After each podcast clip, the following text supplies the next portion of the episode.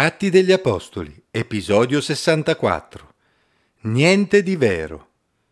Leggo nella Bibbia, in Atti capitolo 21, versi 17 a 26. Arrivati a Gerusalemme, i fratelli ci accolsero festosamente. Il giorno seguente Paolo si recò con noi da Giacomo e vi si trovarono tutti gli anziani. Dopo averli salutati, Paolo si mise a raccontare dettagliatamente quello che Dio aveva fatto tra i pagani per mezzo del suo servizio, ed essi, dopo averlo ascoltato, glorificavano Dio. Poi dissero a Paolo Fratello, tu vedi quante migliaia di giudei hanno creduto, e tutti sono zelanti per la legge. Ora sono stati informati su di te che vai insegnando a tutti i giudei sparsi tra i pagani ad abbandonare Mosè e dicendo di non circoncidere più i loro figli e di non conformarsi più ai riti. E allora sicuramente verranno a sapere che tu sei venuto. Fa dunque quello che ti diciamo. Noi abbiamo quattro uomini che hanno fatto un voto. Prendili con te, purificati con loro e paga le spese per loro affinché possano radersi il capo. Così tutti conosceranno che non c'è niente di vero nelle informazioni che hanno ricevute sul tuo conto, ma che tu pure osservi la legge. Quanto ai pagani che hanno creduto, noi abbiamo scritto decretando che si astengano dalle cose sacrificate agli idoli, dal sangue dagli animali soffocati e dalla fornicazione. E allora Paolo, il giorno seguente, prese con sé quegli uomini e dopo essersi purificato con loro, entrò nel Tempio annunciando di voler compiere i giorni della purificazione, fino alla presentazione dell'offerta per ciascuno di loro. Vi è mai capitato di scoprire che tra i vostri amici si sono diffuse delle false informazioni sul vostro conto? Non è piacevole, vero? Se vi è capitato potete immaginare come doveva sentirsi Paolo quando scoprì che proprio tra i giudei di Gerusalemme che avevano creduto in Gesù c'erano persone che avevano frainteso la sua opera e avevano quindi sviluppato una cattiva opinione nei suoi confronti. Paolo ne aveva già passate tante durante i suoi viaggi missionari. A Listra era stato lapidato ed era conciato talmente male che lo avevano trascinato fuori della città credendolo morto. Atti 14-19. A Filippi aveva passato una notte in prigione. Atti 16-23.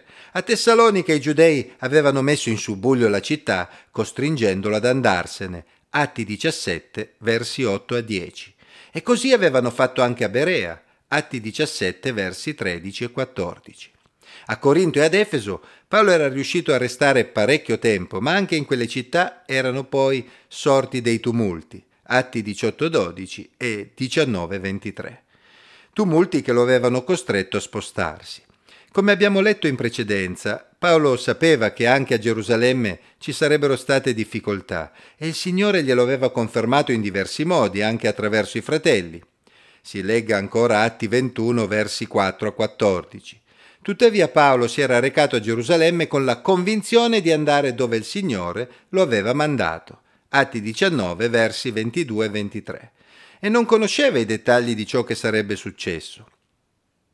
Quando fu giunto a Gerusalemme, Paolo era stato ben accolto dai fratelli, che si erano rallegrati e avevano glorificato il Signore nell'ascoltare ciò che Dio aveva fatto tra gli stranieri attraverso Paolo. E anche lui doveva essersi rallegrato nel vedere che anche a Gerusalemme la Chiesa era cresciuta e migliaia di giudei avevano creduto. Ma non ci volle molto tempo prima che Paolo ricevesse una doccia fredda. Proprio tra i giudei che avevano creduto, quelli che avrebbero dovuto simpatizzare con lui, si erano sviluppate le maggiori critiche nei suoi confronti. Chiunque abbia letto il libro degli Atti fino a questo punto sa che non c'era niente di vero nelle voci che correvano sul conto dell'Apostolo Paolo. Infatti Paolo aveva certamente insegnato agli stranieri a vivere la loro fede nel Signore senza necessità di essere circoncisi ma non aveva mai insegnato ai giudei ad abbandonare la legge di Mosè e la circoncisione. Paolo stesso aveva fatto circoncidere Timoteo in Atti 16.3 affinché non fosse un impedimento nel dialogo con i giudei nelle sinagoghe che avrebbero visitato. Leggendo altri scritti di Paolo, conosciamo ciò che egli aveva compreso, ovvero che la circoncisione e l'incirconcisione non erano rilevanti ai fini della salvezza. Si legga ad esempio 1 Corinzi 7,19 o Galati 5,6. Ma proprio per questo i giudei potevano continuare a farsi circoncidere come segno di appartenenza al proprio popolo. Il fatto che non fosse richiesta agli stranieri non impediva ai giudei di praticarla, ma entrambi i gruppi potevano avere relazione con Dio attraverso Gesù Cristo, indipendentemente dal loro essere giudeo o straniero, circonciso o incirconciso. Il concetto sembra semplice, vero? Paolo avrebbe potuto tentare di spiegarlo ancora, ma i fratelli che lo stavano avvertendo avevano probabilmente già tentato invano di spiegare come stavano le cose. Essi, in accordo con quanto era stato deciso durante l'incontro di Gerusalemme in Atti 15, avevano prescritto agli stranieri alcune richieste minime di comportamento necessarie per evidenziare il loro allontanamento dall'idolatria, senza però imporre loro la circoncisione. Ma evidentemente all'interno della comunità che stava crescendo non era facile fare in modo che le informazioni circolassero in maniera corretta e così molti avevano creduto che Paolo stesso non rispettasse la legge e insegnasse ai giudei a fare altrettanto. Quei fratelli di Gerusalemme avevano quindi pensato che solo un'azione concreta e visibile da parte di Paolo avrebbe convinto i giudei. Paolo avrebbe dimostrato di non aver rinnegato la legge, osservando quanto prescritto nella legge, recandosi al Tempio e partecipando in maniera attiva ad un rito connesso al compimento di un voto. A questo proposito occorre ricordare che la legge prevedeva che gli israeliti potessero fare dei voti volontari, ad esempio in numeri 6 è descritto il voto di Nazireato che prevedeva una consacrazione volontaria al Signore per un tempo prefissato durante il quale dovevano essere rispettate alcune regole di comportamento Parlamento. Durante tale voto in particolare non ci si poteva radere i capelli, i quali venivano poi tagliati alla scadenza del voto, si legga numeri 6-19, quando venivano anche portate delle offerte e dei sacrifici specifici prescritti dalla legge. Numeri 6, versi 13 a 21. Probabilmente è questo il tipo di voto che avevano fatto quei quattro uomini che andarono nel Tempio con Paolo.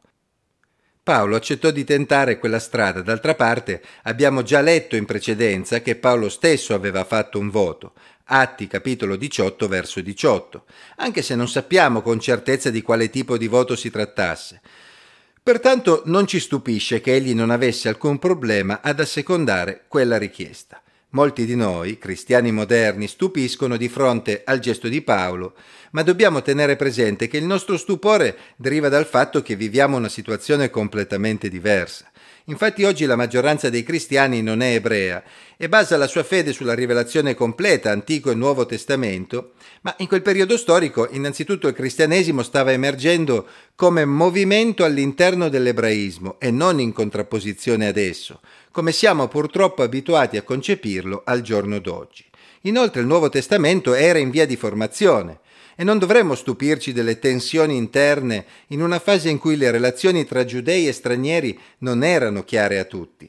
Avevamo già letto nella prima parte del libro degli Atti il fatto che i primi discepoli di Gesù continuavano a frequentare il Tempio e le sinagoghe, come lo stesso Paolo continuò a fare. Ovviamente coloro che avevano creduto in Gesù, pur rimanendo ebrei, vivevano le feste, i riti e le offerte prescritti dalla legge in maniera diversa, reinterpretandoli alla luce del sacrificio di Gesù, ma questo non impediva loro di rimanere all'interno dell'ebraismo. A differenza degli altri ebrei, i discepoli di Gesù comprendevano però anche la realtà di cui erano ombra i simboli presenti nella legge mosaica, il che in un certo senso permetteva loro di vivere l'esperienza legata ai simboli in modo ancora più pieno dei loro fratelli che non avevano creduto in Gesù.